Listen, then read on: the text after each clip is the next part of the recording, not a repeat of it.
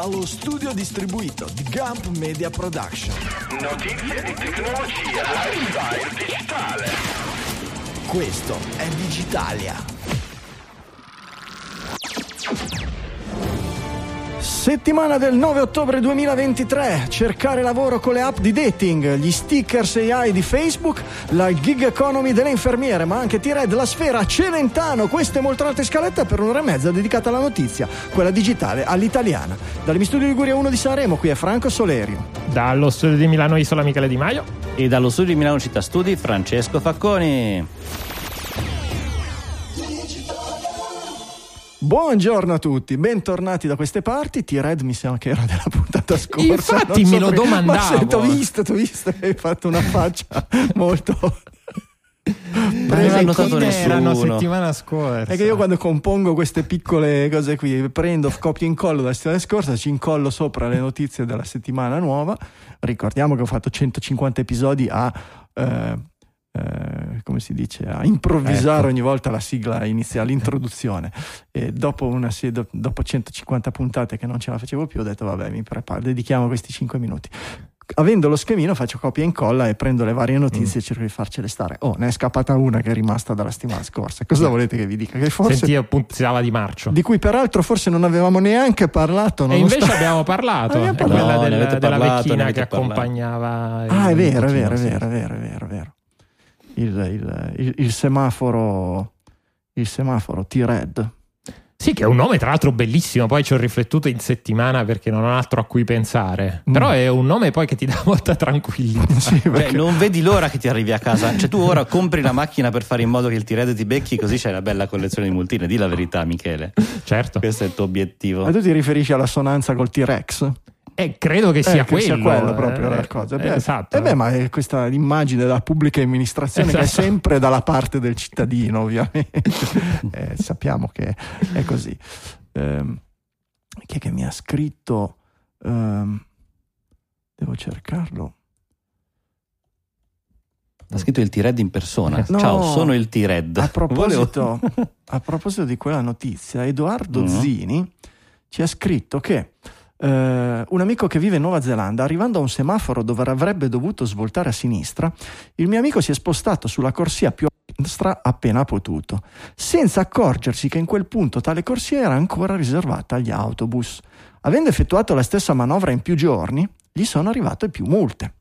Mm. Così ha contattato gli uffici comunali spiegando che le sue intenzioni erano di liberare la strada il prima possibile per chi voleva proseguire dritto, che era d'accordo sul pagare la multa, ma gli sembrava assurdo pagarne diverse per lo stesso errore, dato che dopo la prima multa non l'aveva più commesso. Dagli uffici comunali gli hanno detto ragione e ne ha dovuta pagare solo una. Ah, ma te pensa. Detta del mio amico, una cosa così può succedere in Nuova Zelanda solo perché sono relativamente pochi abitanti, ma sospetto che non sia solo quello il motivo. Ah, ecco, infatti, eh, una cosa che hai omesso è se era successo in Nuova Zelanda o in Italia. No, in Eh, Nuova fino, Zelanda. fino alla fine ho dato- davo per scontata che fosse il neozelandese venuto in Italia, No, no, e scusate. poi alla fine. No, no, il finale sarebbe stato decisamente diverso. Esatto, il finale ha tradito poi la, la provenienza geografica. È così. Sì, perché voi, voi insinuate che la burocrazia italiana non avrebbe compreso le necessità e la situazione particolare, non avrebbe... No, era il passaggio in cui ha chiamato il messo comunale e ci ha parlato risposto, e hanno no? discusso. Cioè, questa è la parte che mi aveva un po'. Però salutiamo i messi comunali che ci ascoltano.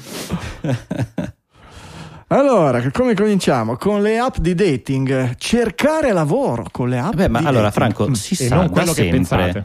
No, da sempre uno prende l'app di dating per cercare del lavoro, del lavoretto. Cioè, che, che io Sì. sappia è sempre stato così, no? Dei servizietti, possiamo dire. Sì, sì, sì. Cioè, nel senso, non era quello l'obiettivo di tutte le app di dating? Pare che no. Secondo Wall- almeno secondo il Wall Street Journal pare che ci sia un, un- un- ampio- un'ampia fetta della popolazione che appunto cerca, anzi più che cerca, cerca lavoro, ma eh, cerca di fare networking. Diciamo per- che per non offre quel lavoretto, ma articolo. offre altri Esatto. tipi di lavori. Ecco, da questo punto di vista. Eh, Esattamente. Eh, allora, mm, sì, è un qualcosa di assolutamente interessante da questo punto di vista. Noi evidentemente non siamo grandi frequentatori, quindi le leggiamo queste cose. Eh, e, e veniamo a scoprire che comunque ci sono app che accettano e tollerano questo comportamento, altre invece che cercano in tutti i modi di bloccarlo, ma di fatto eh, sono delle app che hanno una forte presenza locale e quindi anche da un punto di vista lavorativo possono essere un- una fonte di collegamento interessante. Poi, Sì. Sì, alla fine da come emerge eh, dall'articolo, poi in realtà è come veramente andare, come se andare a un aperitivo con tante persone, ti trovi a parlare con un po' di persone e alla fine alcune di queste magari, non lo so, sono dei recruiter e, e finisci per parlare, "Ah, guarda che sto cercando... sto Vengono in cercando mente lavoro". quelle serate che fanno per lo, lo speed dating, no? Tu ti Sì. siedi davanti alla tipa, dici ciao io sono Franco, di quella, ah sì ciao io sono Maria, faccio l'idraulico, c'hai mica bisogno di una sistemata ai tubi a casa. no, quello è un altro No, tipo di lavoretto, cosa. è quello che dicevo io all'inizio che non stavi Esatto. cogliendo, no? E poi c'è un altro, un altro discorso interessante che, è quello, che è quello dell'età, perché oggi in Italia, ma eh, così in tante parti del mondo, c'è una forte disoccupazione giovanile. Ovviamente la- l'età media su queste dating app è abbastanza, è mediamente bassa, mediamente bassa, quindi ci- come dire, statisticamente parlando, c'è un'altra probabilità che ci siano persone che stanno cercando, che stanno cercando lavoro che eh, ovviamente è un, è un po' triste, è un po' triste come ragionamento, però è così. Come- e poi viceversa è interessante come poi LinkedIn, LinkedIn, che è il sito per, anche per trovare lavoro, venga usato Per per, fare per dating. lavoretti. Ok. Esatto, e ci sono eh, delle statistiche anche abbastanza preoccupanti che tante delle donne presenti su LinkedIn hanno eh, avuto esperienza di approcci eh, ovviamente non, non ricercati, ecco. Ma dai, non me l'aspettavo una cosa del Esatto. genere su internet. Quella degli app- allora, a parte il- la situazione che, che- che questo avvenga in posti appositi per cercare lavoro come LinkedIn è mm, abbastanza eh, paradossale, no?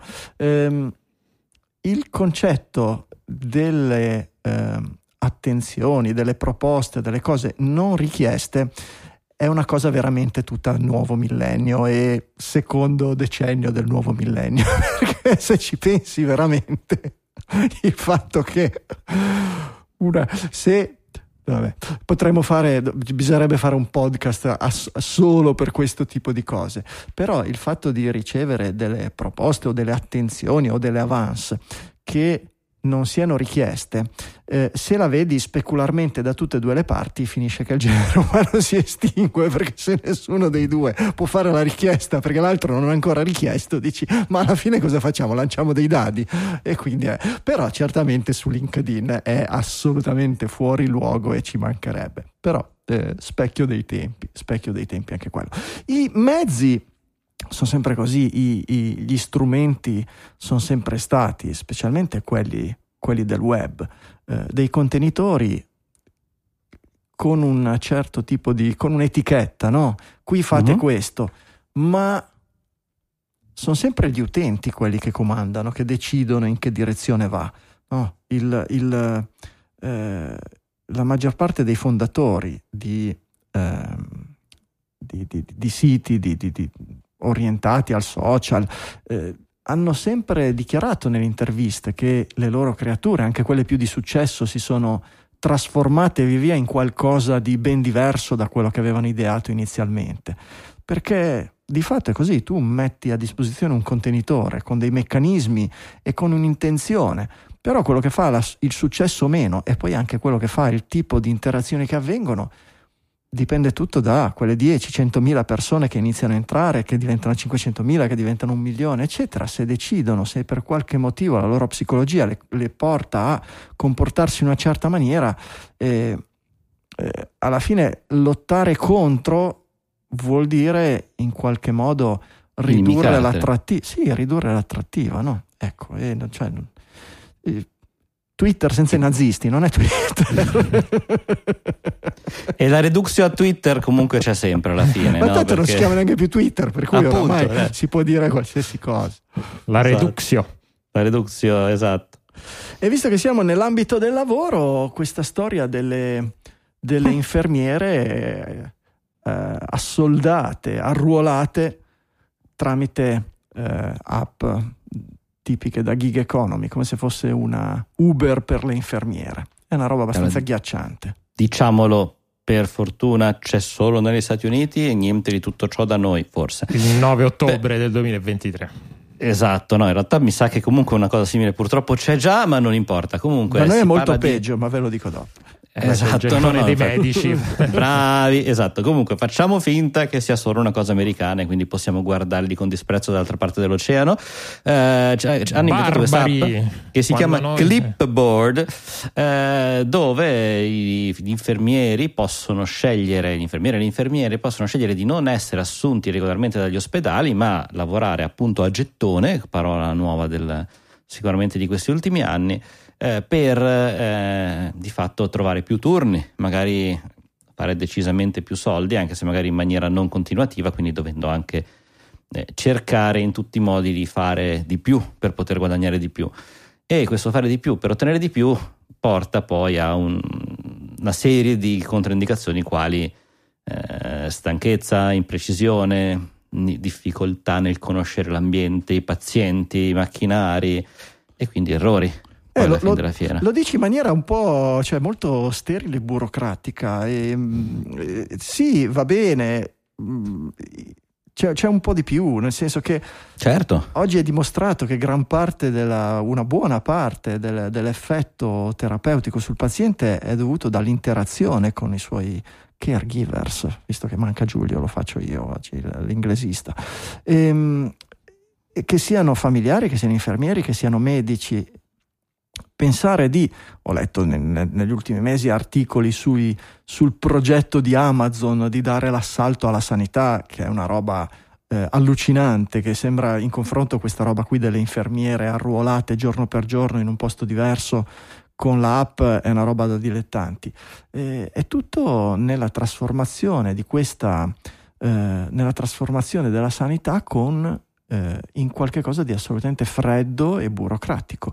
E è una conseguenza un po' dell'atteggiamento iperscientista che eh, vogliamo a tutti i costi applicare alla medicina, dove certamente mh, la scienza deve avere il suo ruolo di preeminenza e di preponderanza e di, di- e di- e e su- sulle scelte, sulle decisioni, ma non c'è solo quello. Cioè se noi dobbiamo fare, dare la terapia a, a un paziente per 30 giorni di fila e la facciamo somministrare da 30 persone diverse che lui non le ha mai viste, piuttosto che farla somministrare sempre alla stessa persona che lo conosce, che lo mette a suo agio, che è in grado di capire quelle che possono essere le sue si- situazioni, le sue relazioni, le sue aspettative, eccetera.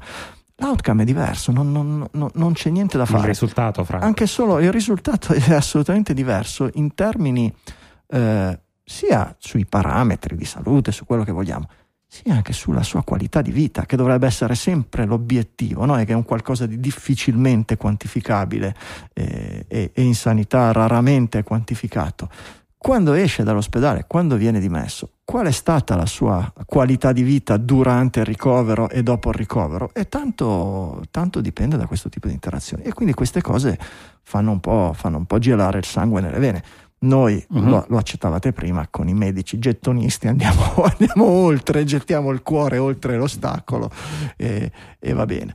Eh, ma, eh, so- sono due sintomi in realtà poi di situazioni eh, parecchio diverse, parecchio diverse, che hanno forse la stessa radice, ma che, data l'organizzazione molto diversa dei due sistemi sanitari, nostro e americano, si declinano, arrivano allo stesso risultato per percorsi molto molto differenti. Nel nostro c'è una, una decisa eh, situazione di, di smottamento del sistema sanitario nazionale che fondamentalmente è, mm, è allo sbando, tranne pochissime isole felici e di, e di eccellenza, fondamentalmente non ci sono per un sistema sanitario eccellente. Cioè, parliamo- partiamo dal fatto che era un ottimo sistema sanitario quello italiano. dipende tanto da, da- da- da- che, cosa, da che cosa usi per, per- per stimare che cosa vuol dire eccellente, però certamente era un sistema che funzionava e che aveva una sua, una sua eh, aveva delle grandi eccellenze, ma che man mano sta andando verso, verso, verso lo sfascio, fondamentalmente per motivi economici, no? lo, lo, sappiamo tutti, la sanità è per tutti e tutti hanno diritto alla sanità e guai a chi la smonta, eccetera, però poi la mammografia te la prenotiamo tra due anni, ma io forse ho il cancro alla mammella e quindi quella non è più la sanità per tutti, è la sanità per chi, vabbè, allora io vado in clinica e mi faccio. E, e questo, que, questi sistemi, compreso quello dei medici gettonisti, sono, sono sintomi di, di, di, questo tipo di problematiche eh, che portano appunto alla distruzione, alla privatizzazione, no? perché è una privatizzazione anche questa, i medici non sono più dipendenti dal sistema sanitario nazionale, sono dipendenti di nessuno, più o meno dipendenti, non dipendenti di un'app o di un sistema o di un'agenzia. Cooperativa, esatto. Che, che, che, che fa, esatto, da centrale di smistamento e, e, e, poi tanto se non funziona piano piano si va sempre più verso, si dirotta sempre più verso un privato che è convenzionato finché si riesce a pagare poi man mano sarà forse via via meno convenzionato, chi lo sa. Negli Stati Uniti hanno già hanno tagliato i ponti no? eh? Eh, proprio dall'inizio hanno detto vabbè tanto la sanità pubblica non può funzionare la facciamo privata chi può se la paga chi non si può cavoli suoi vediamo con le assicurazioni come riusciamo a fare e quindi sono, hanno già gettato il cuore oltre l'ostacolo sì poi non so se c'è lo stesso fenomeno dei medici anche negli Stati Uniti immagino se c'è molto molto ridotto mentre invece lo vediamo sui, eh, sulle, sugli infermieri e sulle infermiere immagino sia anche perché ci sono delle delle grosse dispari- disparità di pagamento, che poi è il motivo per cui in Italia alla fine i medici finiscono per fare i gettonisti perché comunque c'è una questione importante salariale. Salariale prima di tutto, ma ancora di più nel, nel, nel pubblico in termini di, ehm, di, di, di, carico, di carico lavorativo, esatto, certo. che sia in termini temporali No, con reperibilità, notti, eh, giorni di seguito e regole mai osservate e non osservabili per motivi di carenza del personale, nel senso un direttore di un, di, un, di un, reparto dopo una notte ti deve dare un certo numero di ore, di giorni di riposo eccetera, ma se quel giorno il reparto è scoperto ti dice abbi pazienza, hai fatto giuramento, certo. vieni lo stesso e fallo e il medico lo fa e quindi si ritrova magari a lavorare con ore di sonno in arretrato, in condizioni intellettuali certamente non, non, ottimali si rende conto e con lo spettro sempre del giornalista pronto a scrivere di malsanità e dell'avvocato pronto a saltargli al collo per fargli la causa. E questo porta i medici a dire ah sì sai cosa? Io mi licenzio e trovo un modo diverso per eh, questo è, e questo è quello che ci sta dietro. Vabbè. Oh, ehm, giriamo su argomenti un pochino più divertenti e rilassanti. Ho letto questo articolo che ci ha messo Michele sul fake English.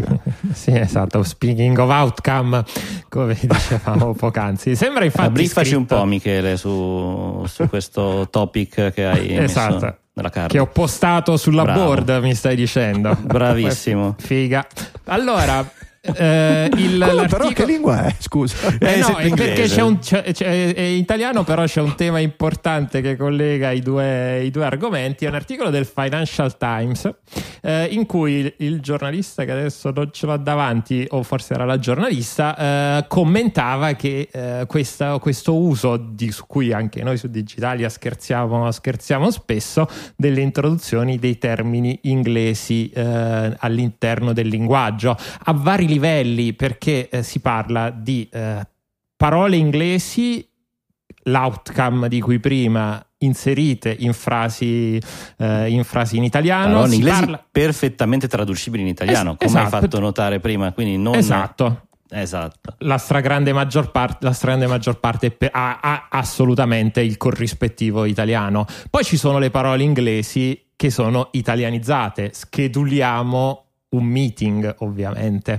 eh, e poi infine c'è l'uso poi anche sbagliato spesso di alcuni, eh, di alcuni, di alcuni termini inglesi lo che lo, tipo lo smart working che è un'invenzione italiana perché in, all'estero si chiama remote working, lavoro, lavoro da remoto. Uh, quindi il, um, e, e per finire poi, e perché ho detto figa, perché eh, c'è una, una frase a un certo punto scherza dicendo e questi- questi- questo tipo di inglesismi viene usato particolarmente nei circoli de- del mondo delle aziende del nord, del nord Italia, che onestamente è vero, eh, vostro onore sono, sono- sono molto colpevole, per me onestamente oramai sono un po' di anni che lavoro e certi termini sono entrati e non sono mai usciti in inglese. Lavoro con sempre lavorato in aziende internazionali, quindi una parte del mio lavoro è inglese e per me, appunto, certe parole sono Tu nate. come performi, Michele? Esattamente, sono. Overperformi o underperformi? Perché è importante. Eh, io medio performo. Eh, average performi, ok, Ah, chiaro, chiaro. eh, a- avereggio, sì, avereggio. Averaggi, averaggi, no, no, Ottimo, certo. ottimo. E quindi se ne è accorto anche il Financial Times. Si è accorto Financial Times un po', la un po' sì, mh, a, a suo modo. È difficile, è difficile essere così mh, eh, categorici. Eh, la lingua è una roba, è una roba fluida per definizione. no? La- la- ci- da una parte ci sono i eh, grammaticisti, quelli che, che- che vorrebbero che tutto fosse statico e perfetto e, e incasellato nelle maglie rigide della, della- del- della grammatica, del, del- del lessico, del- del- della tradizione, quello che vogliamo. Dall'altro ci sono i tradizionalisti, se vogliamo, no? ci sono quelli che vedono non tanto il problema di una, di una negazione della, della lingua in quanto regola, in quanto legge, eh, in quanto cosa imparata a scuola quindi immutabile, ma come un assalto eh, o come una perdita di un qualche cosa di caratteristico che è appunto la- la- l'identità nazionale, l'identità, eh, l'identità sì, nazionale se vogliamo. Anche, certo. E, e- e quindi una perdita di, di- di- di una tradizione, no? un allontanamento da quello che facevano i propri genitori, i propri nonni, i propri avi, eccetera, e lo vedono come no, questo è troppo inglese in queste parole. Eh, effettivamente Ma- a me da, da- io ho sempre avuto il, il ditino sul, sul tastino di Darth Vader perché quando si eccede in queste cose è è particolare È cringe. diventa Ah, no, fastidioso tende a cringiare parecchio ti do Cringe Ecco, cringe io non lo sa, non so se lo saprei tradurre Eh, con un esatto, termine cioè, specifico in mm, italiano. Performare o outcome, come dicevamo prima, sono parole che però hanno una traduzione perfetta, no? Nel senso. Sì. Eh, però il cringe, invece, ecco, già lì è un qualcosa che eh, non ha una parola. Però una volta- Google. Translator mi- così al volo me lo traduce in servilismo. Mm, direi che non vuol dire, no, proprio. cringe Però non è att- quello, non è attento, servilismo. attento, attento, di generazione in generazione c'è mm, questa evoluzione del, del- del linguaggio e eh, non solo del linguaggio delle parole, no, ma dei concetti che si Certo. esprimono, del modo di vedere le cose, no? Perché, perché prima non usavamo cringe? Perché non sentivamo delle cose come cringe? Però quando si introducono questo tipo di sensibilità, eh, le nuove generazioni generalmente introducono, utilizzano una parola, introducono una parola che diventa inizialmente gergo di quella generazione, di quelle cerchie e poi, se ha fortuna, entra nell'uso comune. Ehm, ci sono quello che è cambiato forse è che una volta si tendeva a tirare fuori questi neologismi dalla nostra lingua o inventare delle parole nuove che avessero una, una- una- un suono, una plausibilità nella nostra lingua, no? Eh, noi dicevamo per dire che uno era uno sfigato, dicevamo che era un nappo, no? Eh, un, na- nappo certo. non vuol, Come dire, no? non vuol dire niente, però è una Beh. parola che sa di italiano, no? Non dicevamo Ok. che era uno stupid o un jerk o, no, o una cosa È un del genere. gerco, esatto. E dicevamo un nappo e poi non ha preso Qual è piede. si Qual è l'etimologia di Nappo? Nessuna, Ecco, nessuna, Coro. nessuna, nessuna Ma etimologia. non è possibile tutto ha Ci sono, un'etimologia. no, assolutamente, assolutamente. Ci sono delle cose che hanno un'etimologia. Una volta per dire eh, levati questa persona dalle scale scatole si diceva che de- devi spesarlo, che lì l'etimologia è toglierti il peso, no? Non c'entrano le spese, c'entra il peso. Però sono- erano neologie Stiamo imparando italiane. di quelle cose di Liguri oggi. Il nappo è un recipiente di latta con beccuccio e manico per attingere olio Vedi? dall'orcio e che ci sta, è uno un po' fesso e quindi è Ok, eh, è vuoto fesso, dentro. vuoto, è un può avere... Vabbè. Oggi si tende questi, invece questi neologismi a beccarli da italianizzando delle parole straniere, forse anche in passato, oggi forse di più, o forse solo una nostra impressione perché diventiamo più più più. Diciamo che, come dice Michele, c'è un linguaggio ormai, soprattutto nel mondo degli affari, volevo dire nel mondo business, ma non ci stavo cascando, dove se non metti una parola ogni tre, che è una, trad- una italianizzazione di un qualche parola in inglese, sembra quasi che non stai facendo il lavoro giusto. Ma- e c'è questo ormai questo modo so, di essere, Fran- questo, queste sono usanze. due, questo- sono due elementi questo- diversi, sono due elementi diversi. Quello Però fanno del- parte, Quello del mondo del lavoro, sì. Quello del mondo del lavoro, Eh. sì, E per- ma è I tredicenni non lavorano però. Eh, si però usano attenzione, certo. se tu passi tutta la giornata a eh, Esatto. plannare meeting, eh, schedulare brief, eccetera, poi questo linguaggio comunque si diffonde. Sì. Alla fine della fiera anche il Corretto, tredicenne avrà schedulato la lezione. E roba Corretto, ma il cringe non viene dal, da, non, No. non ha questa origine, Sì, ha un'origine sono che tu leggi contenuti in inglese Esatto. tutto, tutto il giorno e quindi certi eh, termini dove hai più difficoltà oppure certi termini che vengono utilizzati in determinati momenti, cringe è una, è una reazione, eh, quindi è veramente una parola che praticamente contiene, come, dire, come se contenesse una frase, un, eh, uno stato d'animo è più veloce, eh, più veloce metterla direttamente, direttamente in inglese. Sì, eh, diciamo che sono tutte contaminazioni. no? Nel mondo del lavoro avviene Certo. un po' perché il lavoro è diventato più contaminato con l'inglese nel mondo, nel mondo corporativo, aziendale. Spesso ci sono interazioni con l'estero e sono tutte in inglese.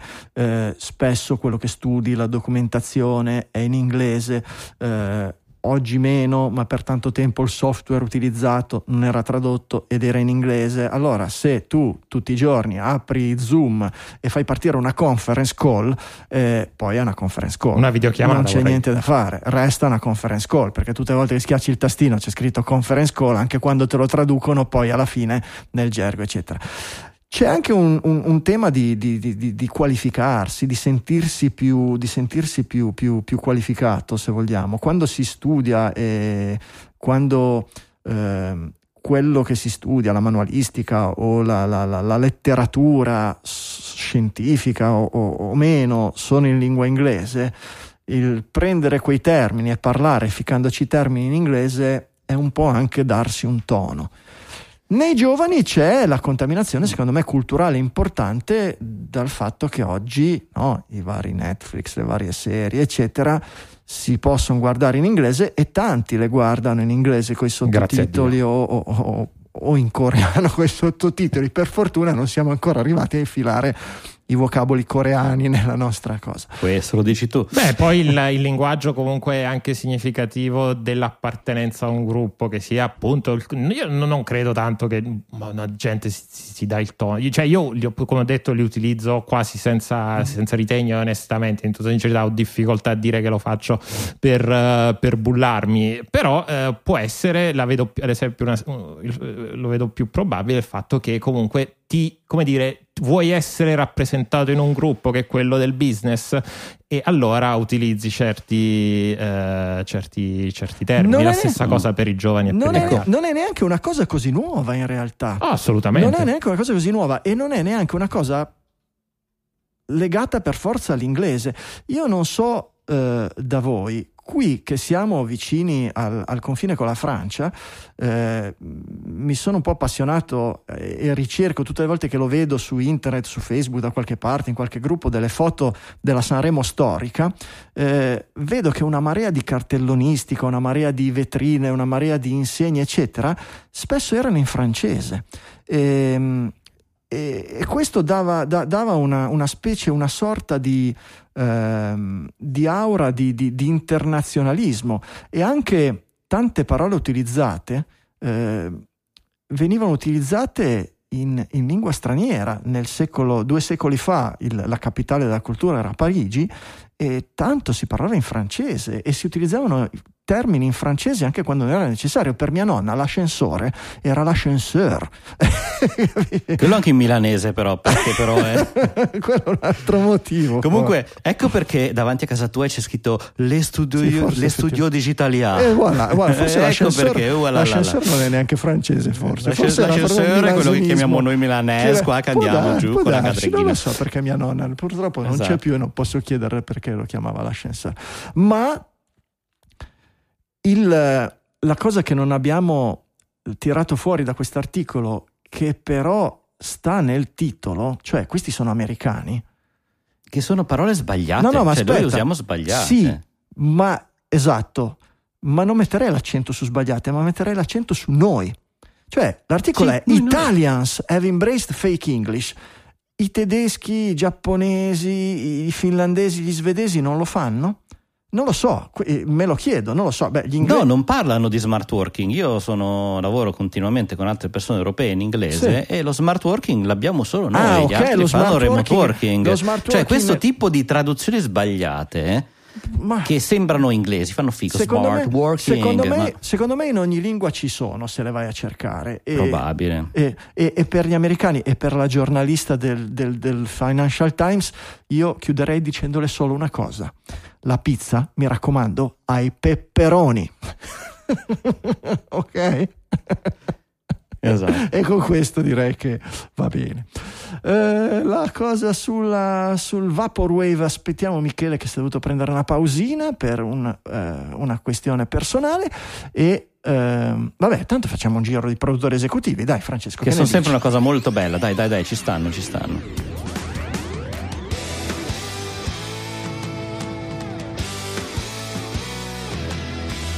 Produttori esecutivi, la linfa vitale di Digitalia. Se non siete ancora diventati produttori esecutivi, se non sapete che cosa sono i produttori esecutivi, beh, dovreste esserlo, a meno che non sia la prima volta che ascoltate Digitalia. eh, e allora fate parte dei nuovi arrivati e va bene. Poi ci sono le categorie prode- protette che erano, quali erano Francesco? Studenti spiantati, cassi Studenti integrati spiantati, cassa integrati e disoccupati. e disoccupati. Sono i tre ati, la, la- la trilogia dell'ati. Dobbiamo Perfetto. dirlo in inglese, però. No, porca miseria. Disoccupated, qui diventa molto spiantated. diventa molto complicato. E, mm, fondamentalmente cosa succede? Digitalia non lavora gratis, è qui da 15 anni, ci sono 3, 4, 5 persone che si alternano ai microfoni, che settimana dopo settimana leggono, studiano, cercano di mettere insieme una scaletta, producono dell'audio, tengono in funzionamento per quanto possibile le macchine che sembrano le vecchie macchine a vapore, no? che bisognava oliarle, tenerle pulite, eccetera. Ma voi, se siete digitaliani, lo sapete che i computer sono più o meno uguali. Insomma, tanta fatica per 15 anni perché? Perché, perché ci piace farci belli al microfono. No, ci piace chiacchierare con voi e tra di noi, ci mancherebbe. Ma per farlo per 15 anni non basta la passione, ci vuole un minimo di remunerazione, che non vuol dire diventare ricchi, non vuol dire neanche tirarci fuori uno stipendio, ma quel qualcosa abbastanza da pagare le spese ed avere un po' di gratificazione personale. Da dove arriva? Da pochi sponsor molto ben selezionati, ma che coprono neanche il 40% di quello che è il, il- il giro di Digitalia, e poi dei produttori esecutivi. Noi distribuiamo come fosse una traia gratuita, la trasmissione è gratis e vi diciamo ascoltatela, provatela, ma nel momento in cui la usate continuativamente, nel momento in cui entra a far parte della vostra routine settimanale, contribuite. Quanto decidete voi, ogni quanto decidete voi, noi vi diamo tanti strumenti per farlo e voi in cambio trasformate il valore che vi dà Digitalia in un valore economico e ce lo restituite. Si chiama value for value nel, nel gergo moderno del podcasting 2.0, anche quello c'è un mucchio di termini itali- inglesi e va bene. E, e in cambio noi lavoriamo per voi e vi ringraziamo pure in trasmissione. Francesco, dai, buttati. Allora, mi butto molto volentieri. Iniziamo a ringraziare tutti coloro che ci fanno arrivare i Satoshi con il Value for Value, in particolare Ni- Nicola Gabriele D, F Trava, Però, User 3183, eccetera, eccetera. Pablo, Fulvio Barizzone, Anonymous e Fiorenzo Pilla. Mitici, mitici. Come mitici sono anche Nicola Gabriele D con il suo aumento. Busto in italiano si dice aumento. Esatto, che dice devo rimettermi in pari con lo streaming, grazie per il vostro lavoro. E user 4927 eccetera eccetera, che anche lui ci fa un aumento. Eh, al momento 53 minuti 53 produ- durante i produttori esecutivi quindi io stavo ascoltando i produttori esecutivi e si è ricitato quindi grazie mille user anonimo Grazie, che- grazie, grazie. Ci può essere qualche eh, discrepanza? Avevo dovuto cambiare il sistema di, di- di- lo script che estrae i dati del value for value e ci può essere qualche periodo in cui le cifre non sono proprio esatte. Ma ci aggiustiamo, lo sapete, siamo nella sperimentazione assoluta. Grazie di cuore a tutti. Siamo in costante beta come i servizi medi di Google. E andiamo avanti a ringraziare i, nostri- i nostri perpetual executive producer. Un euro tutte le settimane da Manuel Zavatta, un euro da Davide Tinti, 2,01 da Nicola Gabriele D. Mitici, eh, vi una nota di un appunto, un appuntino. Satispay ha cambiato ancora una volta i modi in cui eh, ci dice chi ha fatto le donazioni e è tornata a dirci il cognome per intero, ma per lungo tempo chi ci donava tramite Satispay aveva il cognome espresso solo con la iniziale, vedi i vari Nicola Gabriele D, eccetera. Allora, Manuel Zavate e Davide Tinti ci hanno sempre chiesto di essere nominati per nome e cognome per intero. Ehm, Nicola Gabriele D, che vedo che si firma così anche quando manda i Satoshi e potrebbe mettere il cognome, io continuerò a chiamarlo Nicola Gabriele D, a meno che lui non mi dica sì, togli la privacy anche dal cognome. Tutti gli altri donanti che ci mandano donazioni con Satispay, eh, sappiate che a meno che non ci chiedate la privacy, noi eh, vi ringrazieremo per nome e cognome perché ci piace farlo. Però scri- mi scrivete, guarda, io sono Mario Rossi, voglio che mi chiami Mario R, voglio che mi chiami eh, quello che volete, anche Van Damme, e noi vi chiamiamo Van Damme. Questa è una piccola citazione, Francesco, che non riguarda Ted Lasso, non l'ha colta, ma va bene lo stesso. Come no, ma eh, mi sottovaluti. Vai pure, Francesco. Allora, andiamo avanti, comunque basta, insomma, ce lo dite e noi vi chiamiamo come volete. Ringraziamo Matteo Masconale per i suoi 2 euro, Edoardo Zini per i suoi 3 e Massimiliano Saggia anche lui con i suoi 3 di donazioni singole. Grazie. Ringraziamo poi il gruppo di quelli che ci donano tutti i mesi 3 euro ricorrenti e sono Antonio Turdo, Alex Ordiner, Davide Fogliarini, Cristian Fabiani, Federico Bruno, Danilo Sia, Simone Pignatti, Roberto Barison, Matteo Arrighi, Nicola Pedonese, Arnaud van der Gissen, Massimo Dalla Motta, Stefano Orso, Alessio Conforto e Alessandro Lazzarini. Grandissimi, grandi, grazie. Grandissimi come Maurizio Verrone che ci dona 4 euro, tale quale a Marcello Piliego e Massimiliano Casamento, che lui invece ci dà i 5 euro insieme a Grazie. Marco C. Grazie, grazie Marco. Tutti i mesi 5 euro arrivano da Paolo Lucciola, Matteo Carpentieri e Pasquale Maffei. Grandissimi, grazie, 5 euro tutti i mesi, grazie per la vostra generosità. Sandro Acinapura, anche lui 5 euro, scritto Digitalia. Adesso fino a grazie per il tuo supporto ci arriva. Eh, sono i casini Sempre- di PayPal, sono tutte donazioni singole. Donazioni invece 8 euro arrivano da Mirko Fornai tutti i mesi. E entriamo nel, nel gruppo dei grandi produttori di questa puntata con 10 euro Marco R e Giulio G. Grandissimi. Infine, grandissimo leader executive producer Carlo Annibale con 10,58 euro e ci scrive Inizio a perdere i colpi, mi sono dimenticato del mio piccolo supporto per il mese di settembre, rimedio subito, grazie per il tempo che ci dedicate. Grazie mitico Carlo, grazie a tutti i produttori esecutivi. Eh, chi è stato ringraziato come user 318631E vuol dire che state usando Fountain per il value for value. Da qualche parte ci deve essere il posto dove mettere il nome, mettete il nome se volete, se no d'ora in avanti user numero numero numero numero lo trasformiamo magari in anonimo. Magari vi chiamate user 4178 non si può quindi- mai sapere, effettivamente ci può essere anche quello. Grazie, grazie di cuore a tutti. PayPal, Satispay, bonifico bancario, Bitcoin, versamento on chain. C'è tutto sul sito oppure una qualsiasi app che supporti il podcasting 2.0.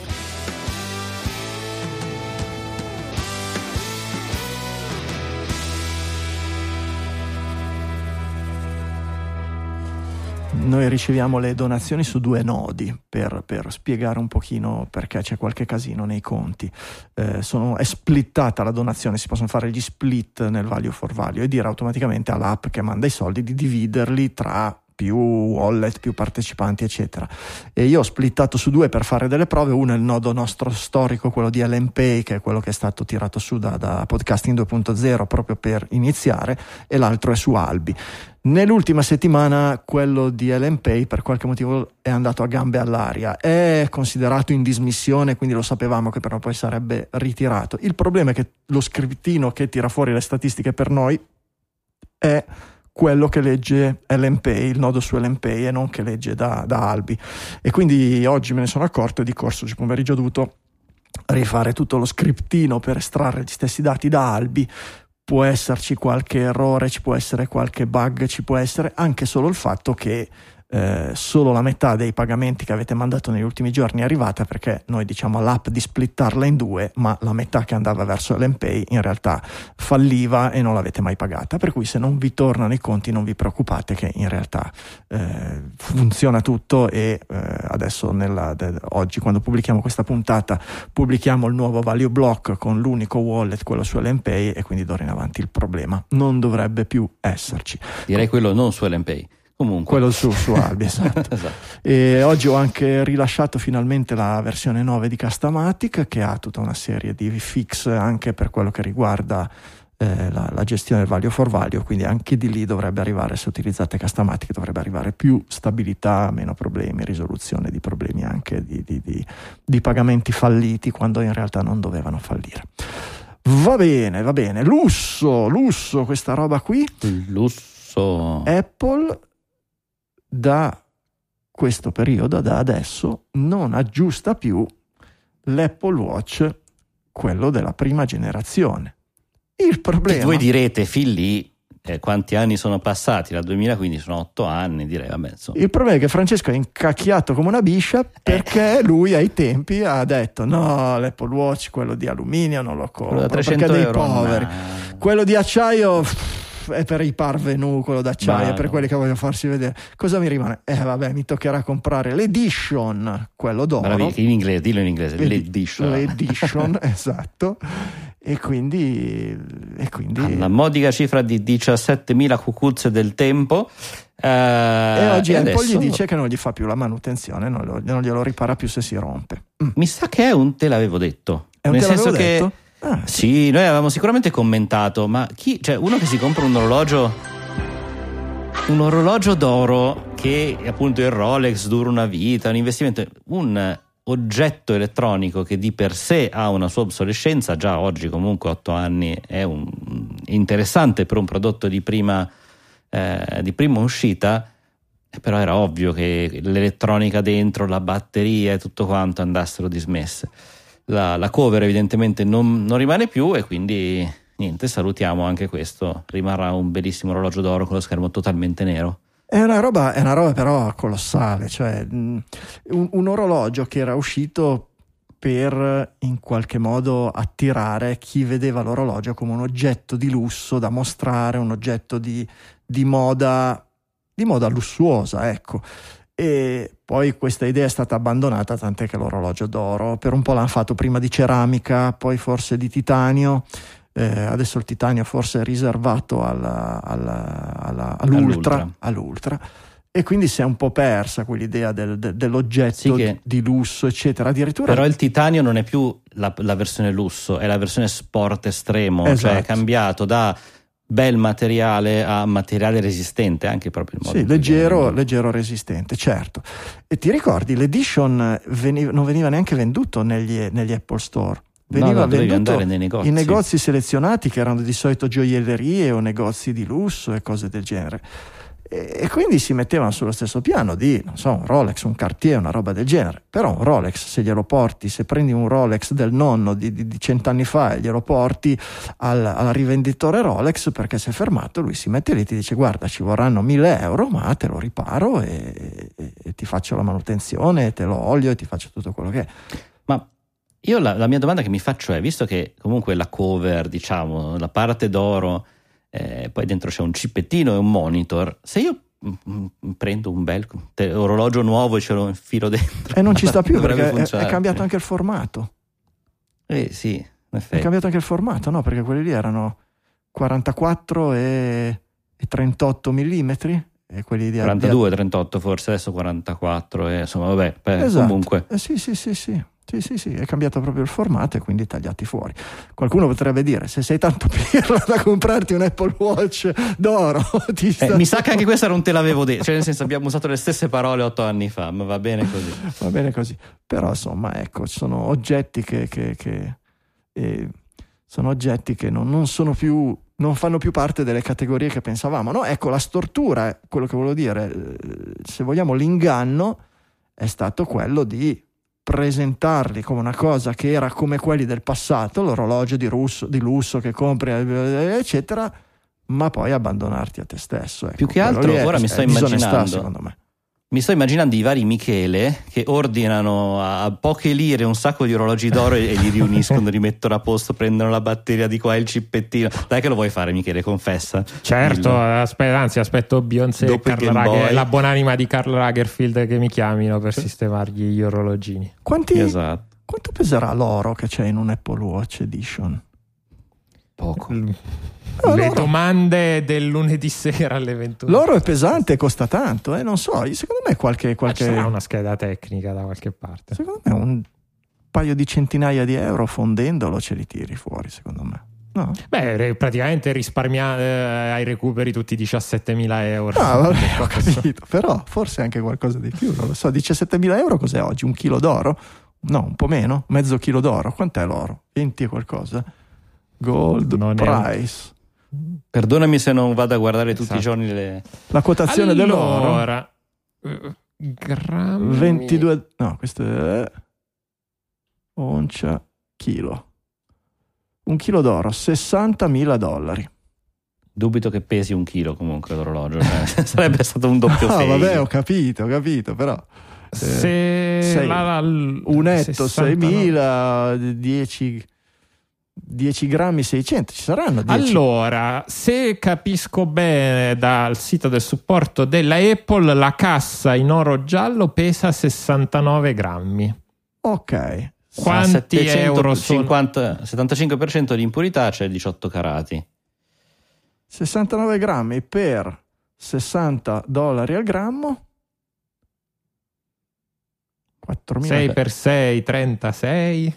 Io qua in realtà ho trovato uno che dice 30 grammi di oro al 18 carati, c'è 853 dollari, ma mm, vabbè vabbè comunque che siano il doppio... Non- non è certamente- Giovani non investite in Apple Watch No. Edition.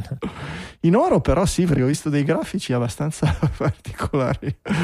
Vabbè, Ehm, Vabbè, bene rifugio in momenti di inflazione. è sempre stato. Avete mm, letto sto articolo sul Vaporwave? Wa- Vaporwave, questo genere musicale super modernissimo. Sì, super modernissimo che è in giro da, da un po'. Sì, Eh, vabbè. L'articolo è molto, molto, molto interessante. È praticamente un'intervista a questo artista che si Lobutin. chiama si sta- 103 Eh, Lo- Lopatin. Daniele Lopotin che eh, si, in realtà poi adesso ha pubblicato anche un album col suo- con suo nome eh, ma eh, poi lo- col suo nome ma lo trovate com- come One o Freaks 103 point One, ah, One of, ah, One of Freak. Free- ok, qualcosa del genere. E, no, è un articolo di New York molto molto interessante sulla storia di questa persona che si intreccia con la storia del vaporware. Cos'è il vaporware? È un sottogruppo, de- un sottogenere della musica elettronica che eh, è nato negli ambienti di internet oramai una quindicina di anni fa, mi viene da dire, tra l'altro Franco, immagino lo metterai poi tra i, tra i- nei commenti della trasmissione, si trovano proprio i video di YouTube dei primi esperimenti pubblicati 15 anni fa, cosa interessantissima dal punto di vista della storia della musica, con i commenti delle persone che lo, lo- lo ascoltavano 15 anni fa.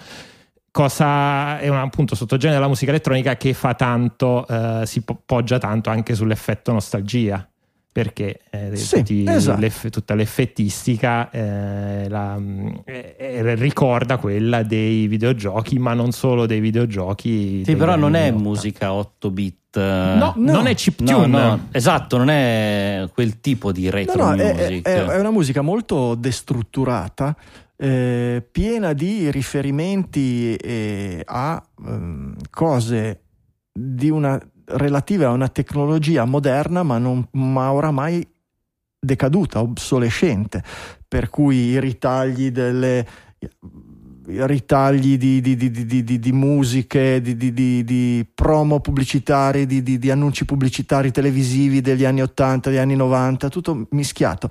E eh, mi ha colpito tanto perché mi ha fatto eh, risuonare le stesse corde che mi fa risuonare Michele quando ci fa comprare a tutti il, la macchinetta per giocare con mm. i videogiochi eh, delle sale giochi negli anni Ottanta. No? Ha, ha, lo stesso, ha, lo stesso, profumo, ha la stessa, la stessa, ti dà le stesse sensazioni. L'idea, eh, ho, ho, ho, sottolineato un paio di passaggi, qui dice il Vaporwave, un genere di musica elettronica ossessionata con, eh, con l'idea di esteticizzare i relitti le reliquie di un passato recente, la eh, obsolescenza accelerata della tecnologia commerciale dà una sensazione tipo un memento mori, cioè niente è rilevante per sempre. Sono temi che nella, eh, nell'arte, nella letteratura, nella musica sono sempre esistiti, sempre,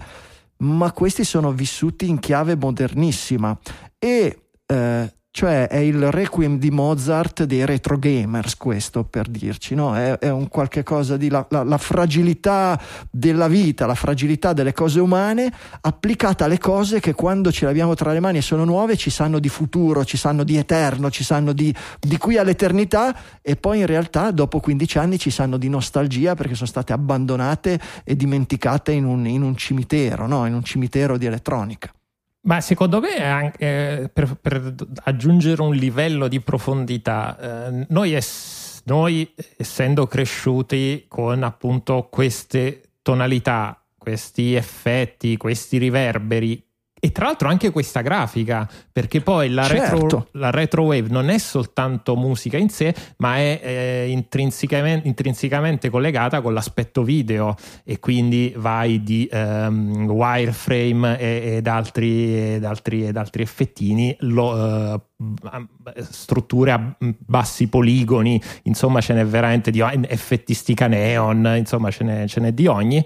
E per noi, nel nostro, secondo me, nel nostro cervello questo tipo di estetica è intrinsecamente collegata a un'idea di futuro che ovviamente poi il futuro non è stato è quello un futuro interrotto. perché è cambiato, è un eh, futuro certo. che si è interrotto ma che per noi è ancora futuro e oggi appunto è, diventato, eh. è diventato nostalgia. E sono quelle dissonanze di cui si nutre no? l'arte, la letteratura, la musica, no? perché ti fa frizzare delle, dei neuroni strani, no? una cosa che è futuro ma non lo è, che avrebbe potuto essere ma che, che ti sapeva di, di, andare avanti ma che oggi è indietro. È, è, bello, è molto bello. E penso che tu, Michele, quando vai a cercare su, su eBay le, le, PSP rotte, i Game Boy rotti e te li fai mandare a casa e ti metti lì ad aggiustarli, eccetera, respiri più o meno le stesse atmosfere, secondo me, no? Esatto, e anche le stesse polveri probabilmente lo stagno, lo stagno al piombo delle saldature ci mancherebbe, certo. Infatti ho qui la mascherina sempre volta che tanto non serve a niente per lo stagno, però faccio vedere. Chissà perché ne avevi tante a casa, vedi? Esatto. Comunque no, è un consiglio veramente ai nostri ascoltatori di andarsi ad ascoltare e guardare i video, penso che li metteremo nelle note dell'episodio anche perché comunque creano emozioni, cioè a me hanno creato proprio emozioni molto forti, in particolare quello dei eh, degli omini, dei, mm, come si chiama? Non voglio dire crash test dummies, gli omini di, di, di, prova che non sono, omini veramente... non sono gli omini del crash test quelli. Sono persone vere vestite. No, no, no, ci assomigliano, ma le, sono gli omini della, della CPR sono i fantocci, ecco, fantoccio giusto. è il termine giusto, ma non i fantocci che si mettono per provare gli, gli, incidenti delle macchine, ma sono quelli che si fanno per fare i corsi di resuscitazione cardiopolmonare. No, per fare... Hanno un nome? Non hanno un nome proprio di persona? CPR Dummies. No, però mi sembra che c'è proprio un nome, non so se... Giacomo. è qualcosa del... ok che noi lo chiamiamo Giacomo va bene? Ok. Fra un po' Michele urlerà un nome? Sappiamo che si stava riferendo esatto. a questo preciso momento. Gia- salvatevi il timestamp. Giacomo il Nappo va bene? Così. Giacomo il Nappo guarda uh, Resuscienni oh. si chiama perché ha preso il, il calco che adesso sto guardando su Wikipedia al volo è tipo preso da una donna, che, tipo dal corpo di una donna che si era suicidata nella fine Ottocento. Eccolo qua, sì, la, la, la death mask di una donna non identificata che era eh, affogata nella Senna negli anni Ottanta dell'Ottocento. Questa come tutti, i personaggi, come tutti i personaggi dei, dei- dei media, dei contenuti dei film moderni, deve avere la backstory, usiamo ancora Esatto. l'inglese. L'origin tragica, no? story del Bravissimo, del esatto. Questo. Bravo, quindi salutiamo Ve Giacomo le metto, ve le metto tutte e due. Quello lì che dici tu si chiama Eberly Lit Path, no? un sentiero appena appena illuminato ed è molto bello ed è stramodernissimo, devo dire, ha sempre queste atmosfere, ma è, mh, è più angosciante. radicato ne- ed, è, sì, ed è angosciante e ha delle, delle, mh, delle sfumature proprio contemporanee, no? da, da- da- da problematiche mh, fondamentalmente cosa sarà del nostro futuro se lo mettiamo nelle mani del- dell'intelligenza artificiale, se dovessi sintetizzarle, c'è una roba del genere. E invece l'altro Nobody Here, che è bellissimo, è uno di quelli che diceva Michele, eh, sulle origini di 15 anni fa, con tutti questi segmenti eh, presi da videogiochi e robe del genere. Ve li, metto, ve li mettiamo tutte e due nelle, nelle note della puntata. Sì, che poi oramai non è neanche più un genere di nicchia perché ci sono, mi viene in mente Mark Ronson quando- che produce i dischi di Dua Lipa, ha fatto dei dischi che sono presi a piene mani dal, Sì, ma- dal Vaporware Sì. o lo stesso tipo di cui abbiamo parlato prima che ha fatto il disco dei The Weeknd. Weeknd. Sì, è uno, Esatto. non, è, non è un gruppo weekend, è un tizio, sì, solo. eh. Ah, è un tizio, sì, no, non bazzico. sì, è il suo nome, weekend, The è il suo nome Weeknd. d'arte, Signor ma, ma è uno. Weeknd, che poi Sì. ci manca un E alla fine. Weekend, Esatto. sì, sì, ma è bravissimo, è è molto, molto bravo. Si ha collaborato con, tutte, con tante, tante produzioni pop moderne di, di grande successo e grande tiratura. Avete visto la presentazione dello Humane? Bello. Beh, Se lo fanno d'oro lo compro subito. no, allora, a parte gli scherzi, Sarà, questa... sarà il nostro, sarà il nostro motto d'ora in avanti. Se lo fanno d'oro lo compro subito. Perfetto, 18 carati chiaramente perché minimo. Allora, questo hanno, hanno presentato questo oggettino indossabile ed è un indossabile particolare perché lo indossi proprio sulla camicia, sul pantalone, quindi è, è probabilmente molto più indossabile di tanti altri oggetti. Che è, al- allora, è fatto da questa Humane. È una, è una questa- spilla a intelligenza artificiale, la definizione è quella. perfetto, con capacità di proiettarti un, diciamo, uno schermino sulla mano e in grado di interagire appunto prevalentemente con comandi vocali, quindi puoi rispondere al telefono, mandare messaggi eh, e semplicemente interrogare questa intelligenza artificiale che stando alla presentazione del, del fondatore viene tarata su di te e addirittura ti conosce, può usare la, la tua voce, il tuo tono di voce. E- eh, ed è un qualcosa di eh, veramente fantascientifico per come viene descritto in, questo, Sì, in lì- questi dieci minuti di TED Talk. poco, tra l'altro.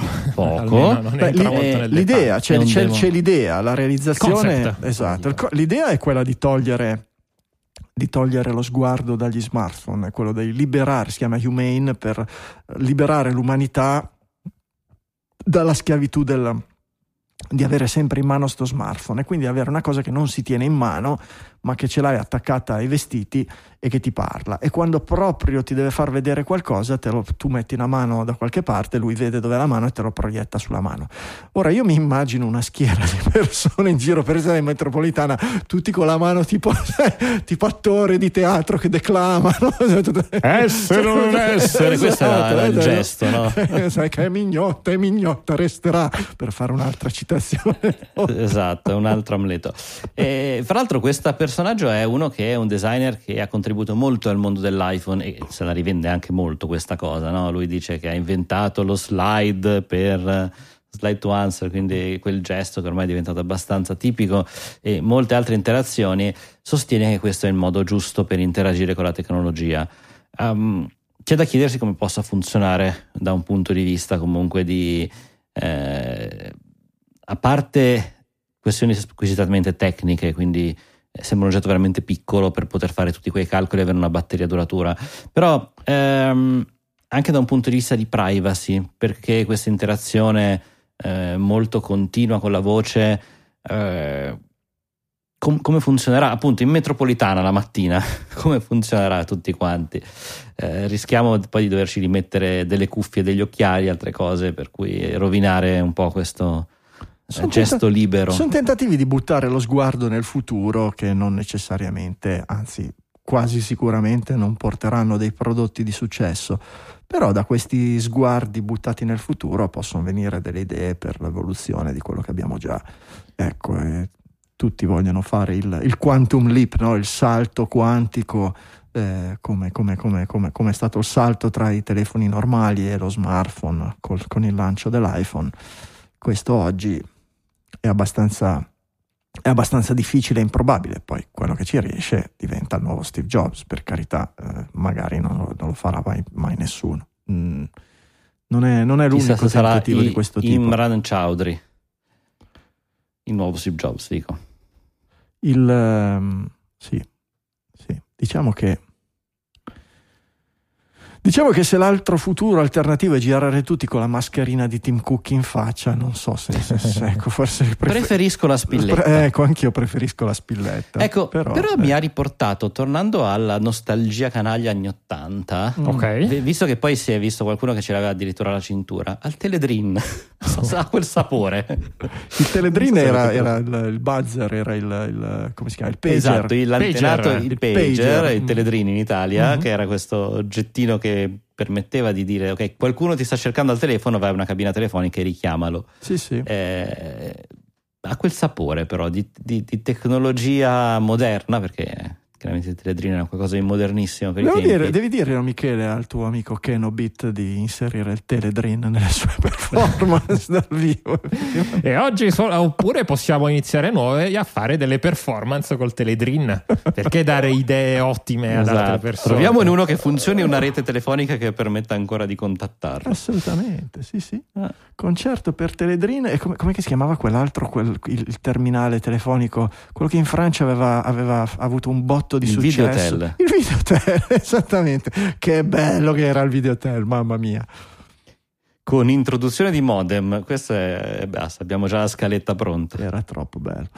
Allora, le... mm, Facciamo gli stadi quest'estate così. Gli eh. st- Stadium Tour, esattamente.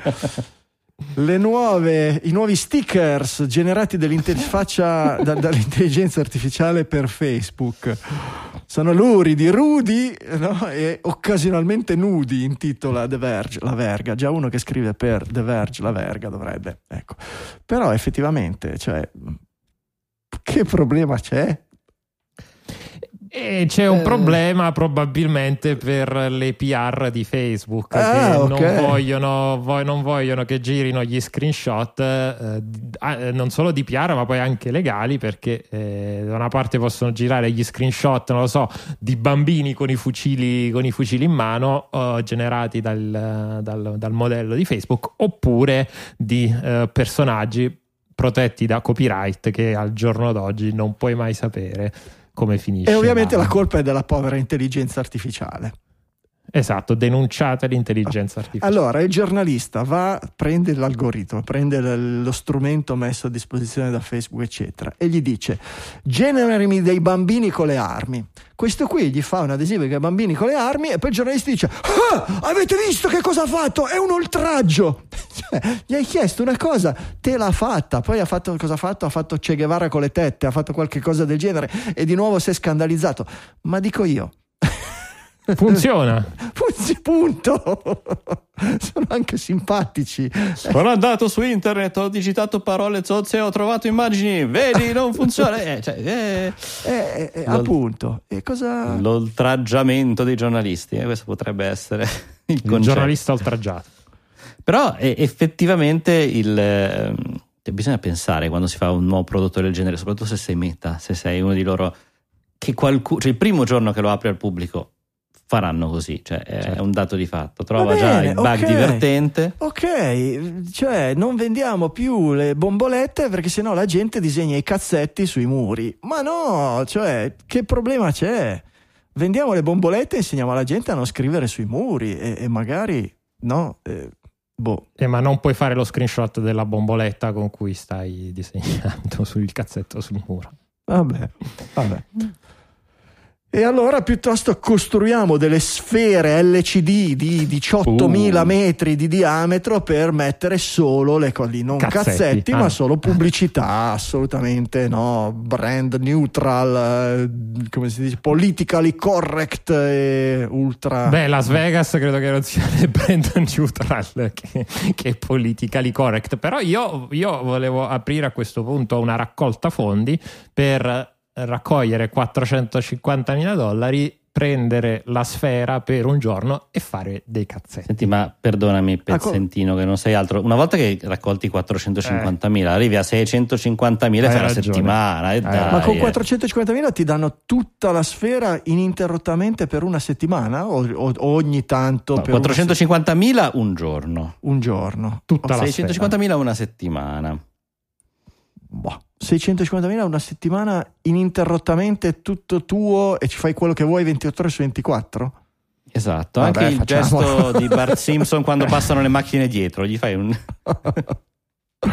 Che cos'è la sfera Esatto. prima di tutto? Raccontatemi un attimino perché qui manca il contesto. Allora, Allora, la sfera, che in realtà è un, è un- è un falso perché non è una sfera, ma è un po- poco più di una mezza sfera che è appoggiata sul territorio di Las Vegas. Tra l'altro, sono stato a Las Vegas da relativamente poco, ma purtroppo tipo due settimane prima che la inaugurassero. Che sia esternamente che internamente è completamente coperta di schermi. Non so qual è la tecnologia, se LCD, LED o cosa. Eh, è onestamente abbastanza impressionante se si vedono i video, i video e le foto. Adesso eh, per inaugurarla eh, c'è la residency degli U2. Sì, ho visto dei Che- video su che TikTok. hanno usato, cioè immaginati la calotta completa, anzi tutto praticamente il Sì. bordo di questo palazzetto, cos'è un palazzetto rovinata dalla 12.000 musica persone. degli U2. no. Era- ti dà l'impressione, cioè, una volta facevano eh, degli show itineranti con i proiettori, no? ti mettevano Certo. in sto globo e poi con i proiettori proiettavano a 360 gradi queste cose immersive, eccetera. Però Pensate, questa è un'esperienza proprio veramente... pensate in mano per- a per quel la vita. debosciato del direttore artistico degli U2, che cosa può diventare, e va bene. E- Siamo tutti fan di Bono e compagnia in questo podcast. U2 Cast. Che vedevo dire? Eh, E a parte poi, eh, adesso io non so quanto consumi sta roba. Però ecco, vabbè, anche lì Las Vegas non è particolarmente neanche eco-friendly. Però io mi immagino ci, ci deve essere tipo anche lì un reattore nucleare sotto per farlo. Però- perché- Però- Anche perché sono accesi e, illu- e animati in continuazione, quindi anche pensa ad animare Sì. tutti quei pixel. non e importa, chissà- però e c'è un con la- Raspberry Pi che lo fa girare. Eh certo, come no, Cinque. certamente, certamente, però al lavoro con la panda della nonna non ci puoi andare perché inquina, assolutamente, mi raccomando. E, e vabbè, sono, sono- è l'entertainment, è l'industria dell'entertainment, deve essere un bel trip, eh, deve essere un bel trip. Ah sì, con i funghetti là dentro, secondo me. Ma lì secondo me non ti servono neanche i funghetti, se sei gestito No, no, bene va- basta- vai fuori, vai Cioè, fuori. Perdonami, se vedi la foto che io ho condiviso, è questa enorme pallina gialla con gli occhiettini e la bocca che si muovono. Pensa di essere in mezzo alla città, magari di notte, e ti vedi gigante perché è alta più dei grattacieli medi che ci sono intorno. Questa gigantesca facciona gialla che ti, cioè, Pac-Man che ti si sta avvicinando e sta per divorare. Cioè, è una roba che secondo me basta quello per farti dei viaggi clamorosi. Eh sì, effettivamente sì.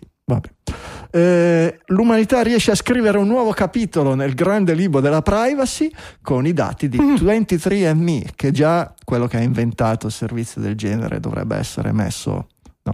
Come era quella della guida galattica, dice quelli che verranno messi al muro per primi quando arriverà la rivoluzione. Curiosamente, una edizione della guida galattica portata dal futuro da dei viaggiatori del tempo indicano gli inventori di 23andMe come i primi che sono stati messi al muro quando c'è stata la rivoluzione. Eh, però diciamo che l'umanità è ancora abbastanza lontana dall'accorgersi dei problemi di 23andMe e non solo, perché poi ci sono vari sistemi del genere. Per chi non lo sapesse, 23andMe ti manda a casa un cotton fioc, eh, te, lo, te lo passi un po', credo, credo in bocca o non so dove altro per gengive, raccogliere dei sì, campioni sulle sì, gengive, palato. raccogli dei campioni di DNA, glielo rispedisci e loro ti mandano una pseudo-analisi pseudoscientifica eh, di quello che è il tuo codice genetico. Credo faccio qualche tipo di eh, comparazione sicuramente con i loro database e si va a vedere cose tipo la pseudo provenienza Sì, la, la- la del la tuo linea ceppo ancestrale ti genetico. dice se Eh, hai, de- se hai degli antenati perle rossa o eschimesi o Sì, se- C'era una puntata di South Park Alieni. bellissima dove Cartman tipo scopriva di essere il 5% pelle rossa. Ecco. Bellissimo. fantastico. E tra le altre cose, è possibile aprire eh, il tuo profilo genetico per trovare dei eh, parenti alla lontana. Mi viene, mi viene da il dire. fratello che non sapevi di avere, true Esatto. story, cose che sono successe. Hanno beccato, hanno beccato dei serial killer eh, con quei dati lì. Esatto, poi da capire come Perché- l'FBI è arrivato Ah, beh, su alla- quello, eccetera. Ma certo, se, se- se sei iscritto al servizio un cugino di terzo grado del serial killer sconosciuto alla- e mai trovato, eccetera, e quando ha messo i suoi dati, hanno messo i suoi dati nel sistema di 23andMe, casualmente si è accesa una lucina rossa sul terminale di un agente dell'FBI che è andato a colpo sicuro e ha trovato. Quindi, se siete serial killer, non, usare questi, non Esatto. usate questi servizi internet, ve lo dice. Ma non solo Italia. siete serial killer, ma se siete anche parenti di un serial killer. anche se non lo sapete, quindi per favore non utilizzate questi sistemi. Poi, Potreste eh, avere un parente serial killer Esatto. e vorrete mica mandarlo in galera. E tra le cose, in realtà credo che sia tra i servizi premium che offre il 23 mi Ok. scopri se hai un parente serial killer. Che Ok. poi eh, uno può pensare, vabbè, il governo degli Stati Uniti ci, mm, come dicevano su X-File, ci, ci catalo- in realtà in parte catalogano soprattutto poi la popolazione carceraria, eh, però eh, Quelli database a tappeto. sud. Non solo, Esatto. cioè carceraria, che quelli lì hanno fatto qualcosa, Eh, cosa, ma tutti gli immigrati, certo, tutti quelli che E- chiedono di immigrare. Sì, sì. Per tutti gli altri c'è 23 and, eh, esatto. Però perché stiamo parlando di 23andMe? Ce lo siamo dimenticati perché è stato vittima, pare, di un breach di, di dati e questi dati sono disponibili breach. nel dark come Breach, falla. scraping, Ah, rimanendo eh, sull'inglese, cioè eh, nel senso non è che li hanno rubati questi hanno dati, raspati. erano comunque pubblici, Esatto. li hanno raspati, bravissimo, sono andati a leggerseli tutti Il con pazienza uno di per dati. uno e li hanno raccolti, no? uno che si è segnato con la penna il, la Esatto, qui- quindi hanno raspato il codice genetico di tua nonna, di tuo nonno, eh, di, tuo, di tuo fratello e hanno fatto, e han fatto poi un mega, un mega database andando a prendere quelle che appunto erano informazioni pubbliche nel momento in cui avevi un account su 23andMe. Credo che abbiano fatto eh, breach di questi account e poi da lì hanno fatto scraping delle informazioni.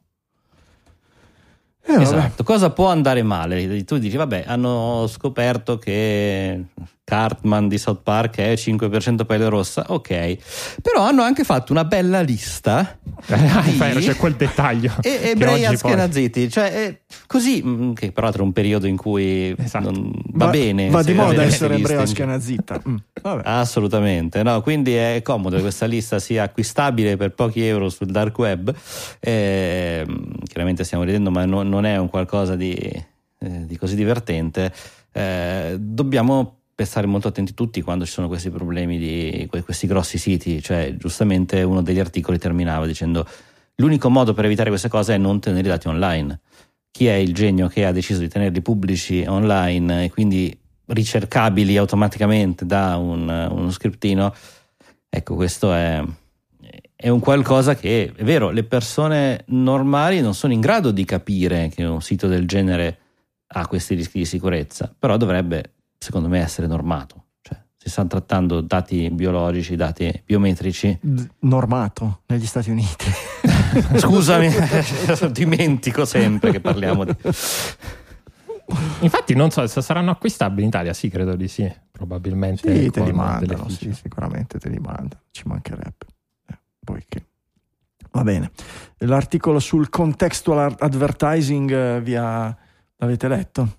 È la, è la nuova moda. È, è un, Sì, è la nuova moda del- della, della pubblicità, quindi eh, nel momento in cui sarà molto più difficile, appunto per dannate, dannate leggi, che eh, profilare le persone online si cambia la prospettiva, quindi tu vedi... Sì, in realtà, tu- in realtà si, si vuol far vedere che si cambia la prospettiva, ma in realtà non cambia una cippa. tutto cambia per- perché affinché Perfetto. niente cambi. Esatto. Quindi Ah. tecnicamente tu dovresti vedere la pubblicità sulla base di quello che c'è attorno alla pubblicità e quindi invece di andare a codificare e pro- profilare le singole persone si dovrebbero profilare i contenuti e poi la persona stessa andando su quel, su quel andando a vedere quell'articolo che parla eh, di, ehm, di stagno a quel punto eh, vede pieno di pubblicità di altre, eh, di altre marche di, di stagno. Sì, che era un qualcosa inizialmente di, eh, cioè il primissimo web era così, cioè se tu avevi un sito che parlava dei migliori saldatori di stagno per PlayStation 1, eh, le pubblicità che c'erano intorno tendenzialmente trovavano le parole chiave. Qua Il problema è che Eh, oggi non c'è niente di tutto quello in quello che oggi chiamano contextual advertising. Esatto. Perché contextual advertising non è dire vado sul sito di Digitalia, Digitalia è un podcast che parla di tecnologia e metto sul sito di Digitalia pubblicità di cose di tecnologia.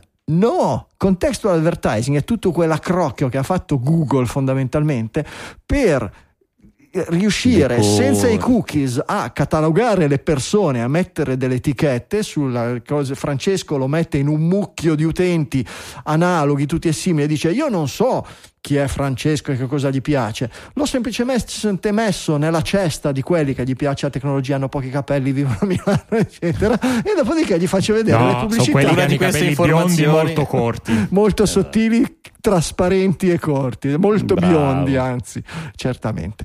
E, e, Sai di che colore ha i capelli Francesco? fondamentalmente è una bella trovata di marketing utilizzare un nome che sembra una cosa assolutamente rispettosa della privacy per fare un qualcosa che non è per niente rispettoso della privacy ma ovviamente saremo tutti scemi e ci faremo tutti abbindolare da Google come l'abbiamo già fatto tante e tante volte Uh, vedo tutta una colonna di robe xose c'è qualche cosa di interessante riguardo a X?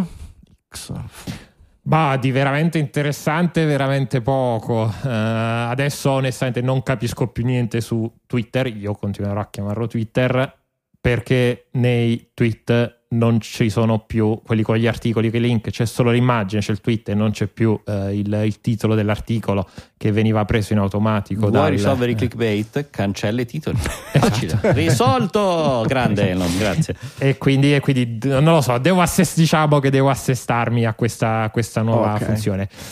L'altra cosa che onestamente la vedo molto più problematica è che chi eh, oggi vuole fare pubblicità su Twitter potrà comprare un nuovo formato che non sembra più una pubblicità. Attenzione, Eh. non è, è corretto al 90%, nel senso che questi formati non li compri neanche da Twitter, pare, ed è un'indicazione interessante di quello che stanno facendo. Sono eh, formati apparentemente comprati fuori dalla piattaforma tramite altri fornitori che eh, danno questi messaggi appunto senza indicazione di, di provenienza, quindi non c'è un utente, c'è un'immagine e un titolo sempre, e in tutti gli esempi sono stati riportati clickbait. Non ci puoi credere che...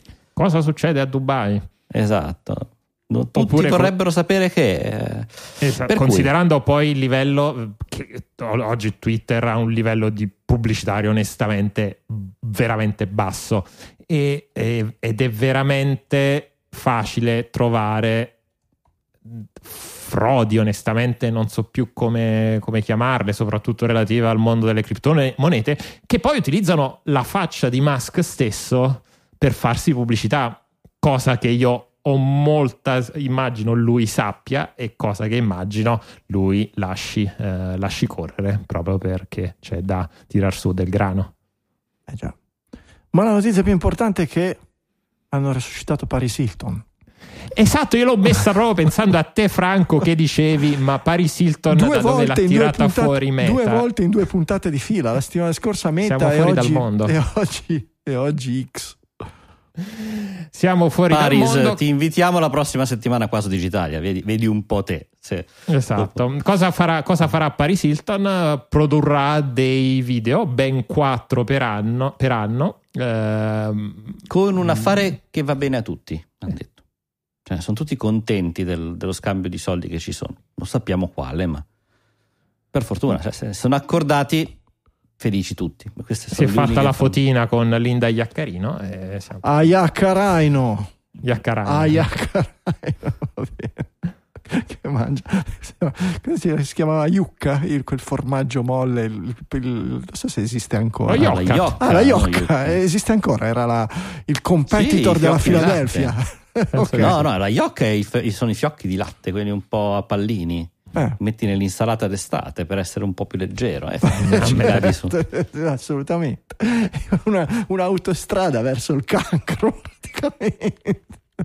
Beh, lasciamo perdere che il signor Iocca poi ci fa si scherza, il signor Iocca si scherza, ci mancherebbe.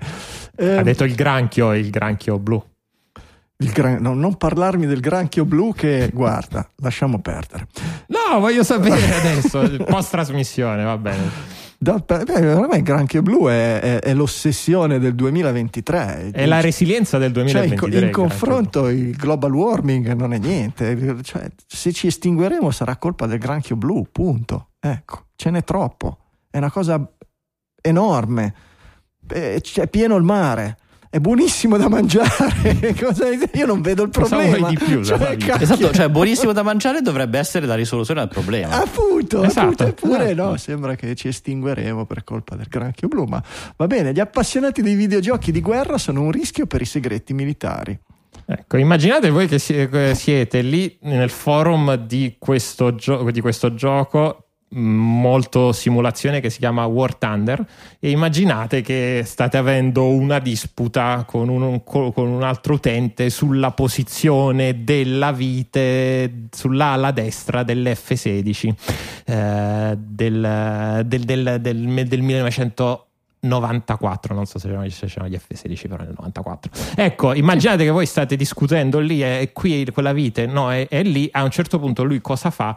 Tira fuori il manuale di istruzione dell'F, dell'F16. È quello che pare suc- succeda, è successo non una volta ma più volte sul forum ufficiale di questo, di questo videogioco dove appunto per varie persone o appunto veramente per vincere delle discussioni Ma con altri utenti In realtà oppure per, per motivi tecnici del gioco anche, in realtà, perché Oppure esatto, non molto- per la vite, ma magari per, non so, la potenza di fuoco, il- il- la frequenza di fuoco, la velocità di rotazione della torretta di un carro armato. Dice, ma nella realtà questo carro armato dovrebbe essere più veloce di com'è nella simulazione. No, non è vero, sì è vero, boom, beccati il manuale del, del- del carro armato. ok, che il Pentagono diceva come veramente quella cosa lì sarebbe un tantinello segreto. C'è anche scritto lì sopra top secret Ma sì, ma- contractors only, cosa che appunto è davvero, è davvero successa. Al che la, la- la società che c'è dietro a questo videogioco e che gestisce il forum ha dovuto mettere tra le regole, ragazzi, per favore, non vi scambiate segreti militari su questo forum. Information wants to be free, non c'è niente da fare, che sia il vostro DNA su 23andMe o che sia il progetto o il manuale del vostro Panzer super segreto e non c'è niente da fare. Vabbè, sarà colpa dei videogiocatori adesso. E cosa volete che vi dica? Michele ci ha ispirato con questa carrellata di notizie sulle presentazioni di Google, di cui adesso ci farà un riassunto delle, delle mirabolanze varie. Certo, allora, eh, come la premessa è la solita degli annunci di Google, ossia si sapeva tutto tre mesi prima perché veramente è qualcosa di indecente. E-. E si, sa, e si sa anche che fine farà la maggior parte delle cose presentate. No, vabbè, allora, no, in realtà dai, metà nel cimitero, met- metà nel cimitero di Google, l'altra metà nelle canzoni di Labutin, lì come si chiama? Beh, potrebbe essere un genere tra 20 e 30 anni, quello delle canzoni dedicate Esatto. al Esatto. esatto, sp- spooky mu- music from the Google, Google, Google, Graveyard. esatto, Google eh, Hardcore, una roba del Google, Google Google. Core. eh. Google Core. E allora, eh, vabbè, dal punto di vista hardware, eh, ovviamente il pixel più bello è il pixel più bello di sempre. I pixel si confermano, però eh, non più quelli di una volta, ossia ho l'esperienza vaniglia più semplice e più simile all'Android di base, ma oramai Google ci ha costruito sopra eh, tante, tante funzioni esclusive e ta- queste, di queste tante funzioni esclusive, tante sono ovviamente adesso mosse dall'intelligenza artificiale.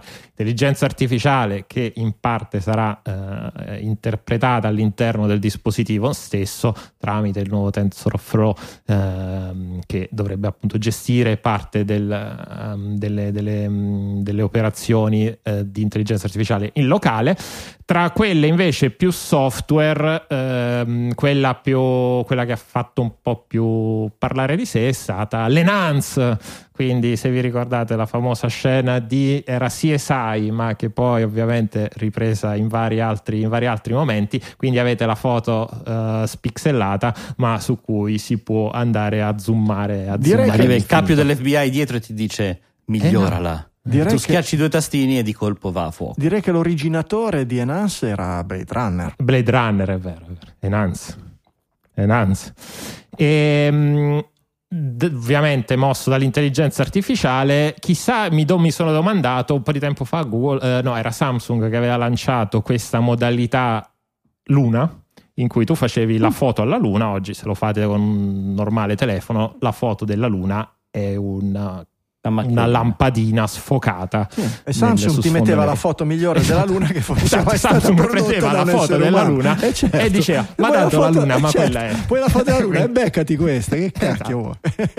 e quindi l'esempio delle NAS di Google Pixel è un Ok. pezzo del Golden Gate Bridge di cui ovviamente ci sono 74 miliardi di foto di ogni, di ogni bullone Eh, da già. vedere ecco se eh, funzionerà allo stesso modo anche su Quindi persone Ma Il tu ce serial l'hai- killer, se ma- scappa a 23andMe con le NAS di Google sarà Esatto. beccato comunque. Esatto, cioè, basta. Ma tu ce l'hai il manuale del Golden Gate Bridge? guarda se mi Aspetta. sfidi può essere che lo tiro fuori Ok, è, è retro gaming anche quello, è retro computing. Ok, un po' di roba in ambito LLM che ci rimane, vedete che la teniamo un po' alla fine, cerchiamo di comprimerla perché sennò questa roba qui mh, è come, no, è come l'acqua, si infila dappertutto oramai, tutto in salsa, in salsa modelli di linguaggio. LLM wants to be free LLM wants to be free and wants to be alive. Ehm, la, la- la richiesta, il tizio che per, per convincere per convincere il modello di, il largo modello di linguaggio o il linguaggio il modello di linguaggio largo a interpretare un captcha che assolutamente no è traducimi è è captcha in vietato. italiano È viet- eh, dale.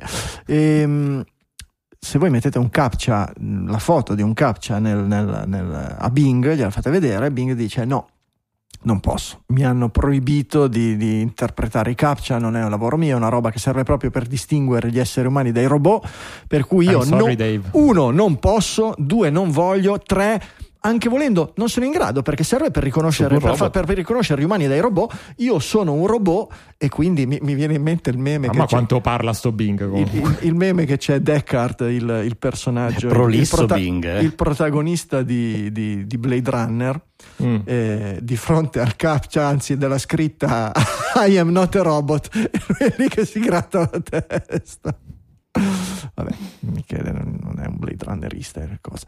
Vabbè, No, insomma, ho letto anche il libro per far eh, per, fa- per convincere Bing a leggere il captcha, che cosa ha fatto il tizio? L'ha commosso. l'ha messo nel- Si Ti è prego, creata una backstory drammatica.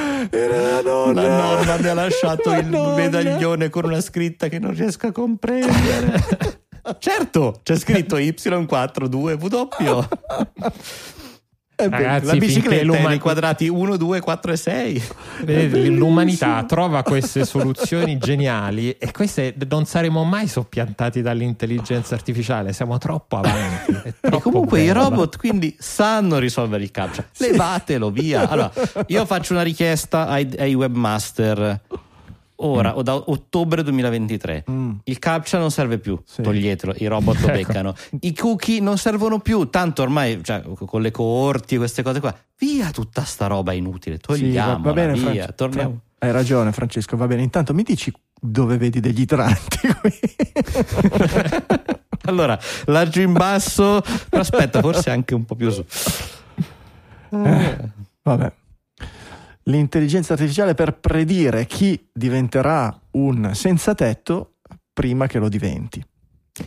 Sì, quelli progetti che poi solo dalla California possono uscire. Ovviamente la città è quella di Los Angeles, eh, che da una parte, mi ha- vabbè, la California comunque è uno dei posti più ricchi del mondo letteralmente ed è anche uno dei posti con tanta tanta povertà e mi- io ho pensato al fatto che il comune di Los Angeles ha messo in piedi un sistema di intelligenza artificiale per predire chi, sono- chi diventerà povero. Non sto ancora parlando se è efficace, se serve o meno. E poi penso al comune di Salerno e quando interagisco invece con gli esseri umani del comune di Salerno. Eh, Non so quale sia Come- messo meglio, perdonami Michele, eh, perché Dimmi. ci potrebbero essere anche meccanismi diversi che non... eh, cioè non, non sono sicuro che mettere la parola inte- modello di intelligenza artificiale sia la risoluzione del problema.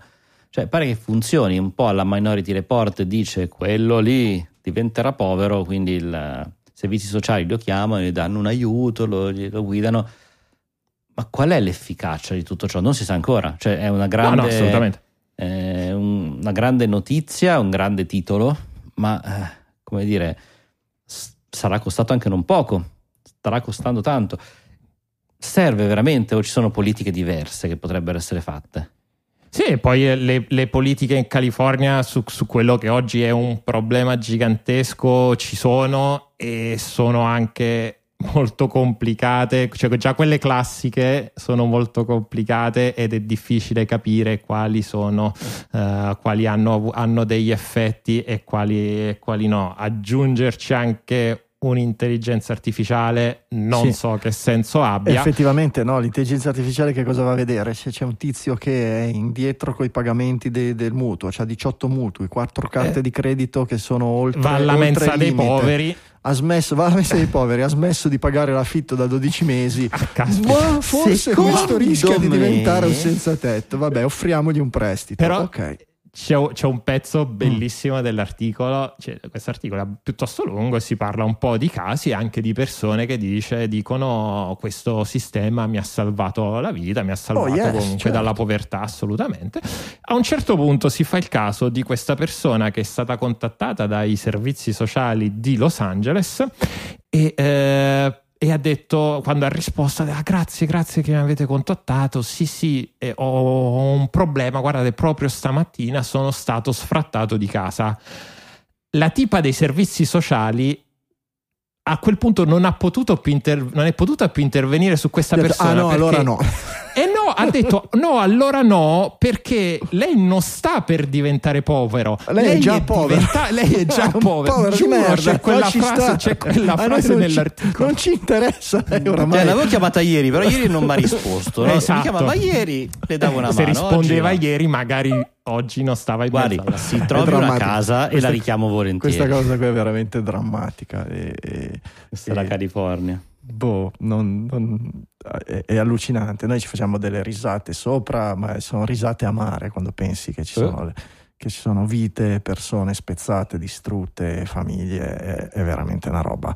E se poi pensi a dove sono, che è l'altra faccia della- de- di questa società ipertecnologica, dove le- nelle zone dove la ricchezza viene, viene prodotta più che in ogni altro luogo della terra e la tecnologia e nel caso di- di- della California beh, Prodotta e poco incre- distribuita. E incredibile la, no, ma la, la cosa incredibile è che tante persone sono in questa situazione pur avendo un lavoro.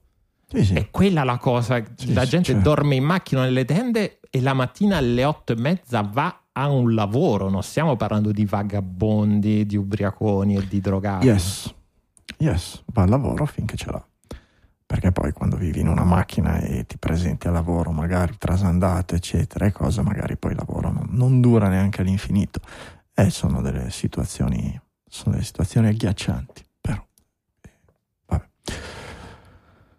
Allora, è come stesso problema che ha Tom Hanks che si è arrabbiato perché gli hanno fregato la dentiera, cioè fondamentalmente. cos'è, che gli ha- cos'è che è successo? Che hanno, gli hanno fatto un, un- un fake video, come si chiama? Un, un deepfake, una Un roba deepfake. Non si, usa, non si chiamano neanche più deepfake ormai, si chiamano No, oramai tutto contenuti intelligenza. generativi, intelligenza Esatto. artificiale. Un profondo falso. è un dentista, una, una- una clinica den- de- ha usato la sua immagine per fare pubblicità ai suoi trattamenti e vabbè, Tom Hanks se l'è presa. Eh, oh. Eh, poverino, andrà a dormire anche lui in macchina. Ah, sì, sicuramente, sicuramente. Gigili del giorno, dai. Signore e signori, i gingilli del giorno. I gingili del giorno, i regali dei digitaliani per i digitaliani. A fine trasmissione le voci di Digitalia selezionano per voi hardware, software, letteratura. Oramai è una cerimonia, è un punto fisso, un appuntamento immancabile. Le voci digitali selezionano per voi. Basta che abbiano colpito la loro curiosità, qualche volta anche stravolto l'esis- l'esistenza. Accettiamo qualsiasi sfumatura nel mezzo. Vediamo, Michele, che cos'è che ti ha stravolto l'esistenza o colpito la curiosità questa settimana? o sfumatura nel mezzo, più che altro qualcosa che mi ha occupato un bel po' di ore nei mesi, nei mesi scorsi, che è questo gioco da tavola, che um, rientra nel sottogenere dei giochi di carte che si chiama Lost Cities. eh, come meccanica lo affiancherei un po' al, al burraco. Eh, non sto qui a raccontarvi le regole eh, perché non sono, non sono assolutamente complicate, però è comunque non credo sia il momento giusto. E insomma, se avete voglia di divertirvi, questo è un gioco in particolare pensato per due, per due persone. Eh, ripeto, a me ha rubato tante, tante ore di divertimento. Lo trovate dal vostro spacciatore preferito di giochi da tavola. Eh, costa una ventina di euro. Occhio che c'è anche la versione board game, ma pare sia molto meglio quella semplicemente gioco- come, gioco, come gioco di carte. C'è ce ne sono anche delle versioni digitali, ma su Steam non hanno avuto grandi, grandi recensioni. Andatevelo a guardare, se vi può piacere, costa credo una ventina di euro. Si chiama Lost Cities. Fantastico, ci mancava veramente un nuovo gioco di carte a cui pensare. Grazie mille, in realtà ci sono ancora, ci sono i cultori di queste cose. Io non vorrei, mi piacerebbe che nella mia vita ci fosse il tempo anche per dire, ma vabbè, oggi provo un nuovo gioco di carte, ma la vedo per il momento difficile. Francesco invece sono sicuro che... Non lo so, cosa? Fra- raccontaci del tuo gingillo del giorno.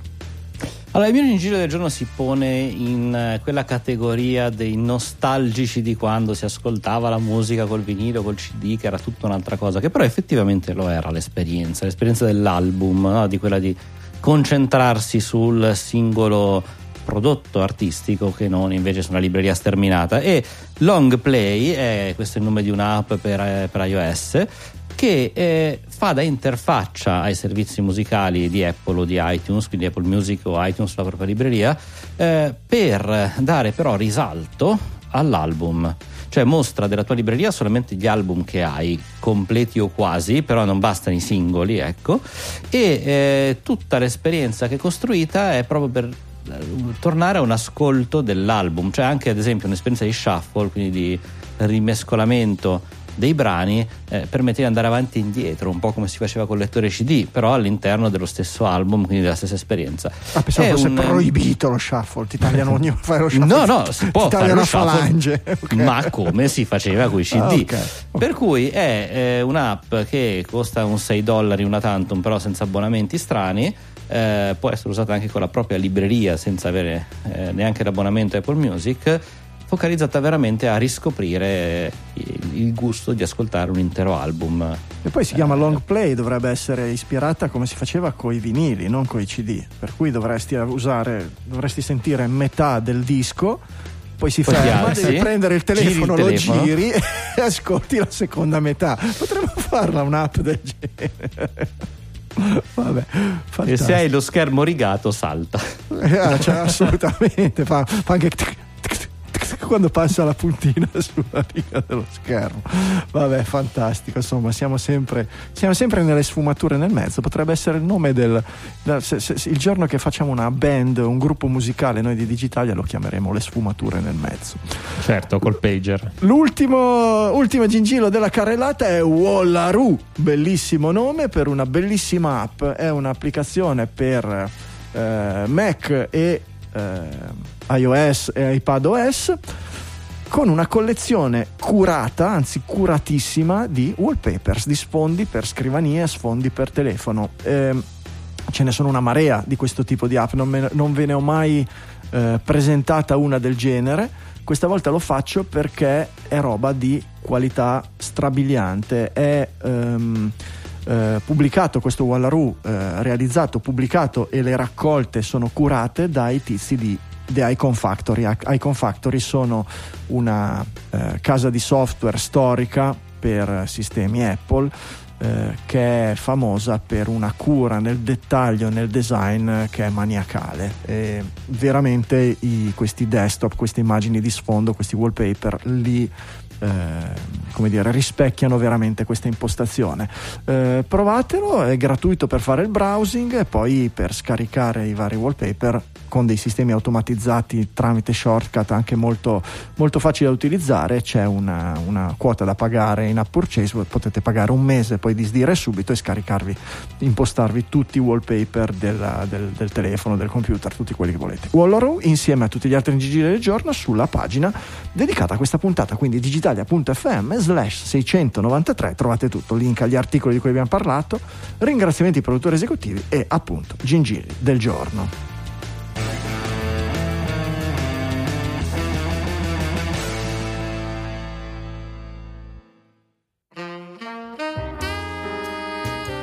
E siamo ai saluti finali, solito brodo, portate le orecchiette fresche, in brodo, a secco come volete voi, sono le orecchie dei vostri amici. Proto-digitaliani, quelli con cui chiacchierate abitualmente o occasionalmente di robe digitaliane, di Oh, ma l'ascolti digitale, vai su digitale.fm o cerca Digitalia col tuo lettore di podcast, non ce n'hai uno, scaricane uno e cerca subito Digitalia.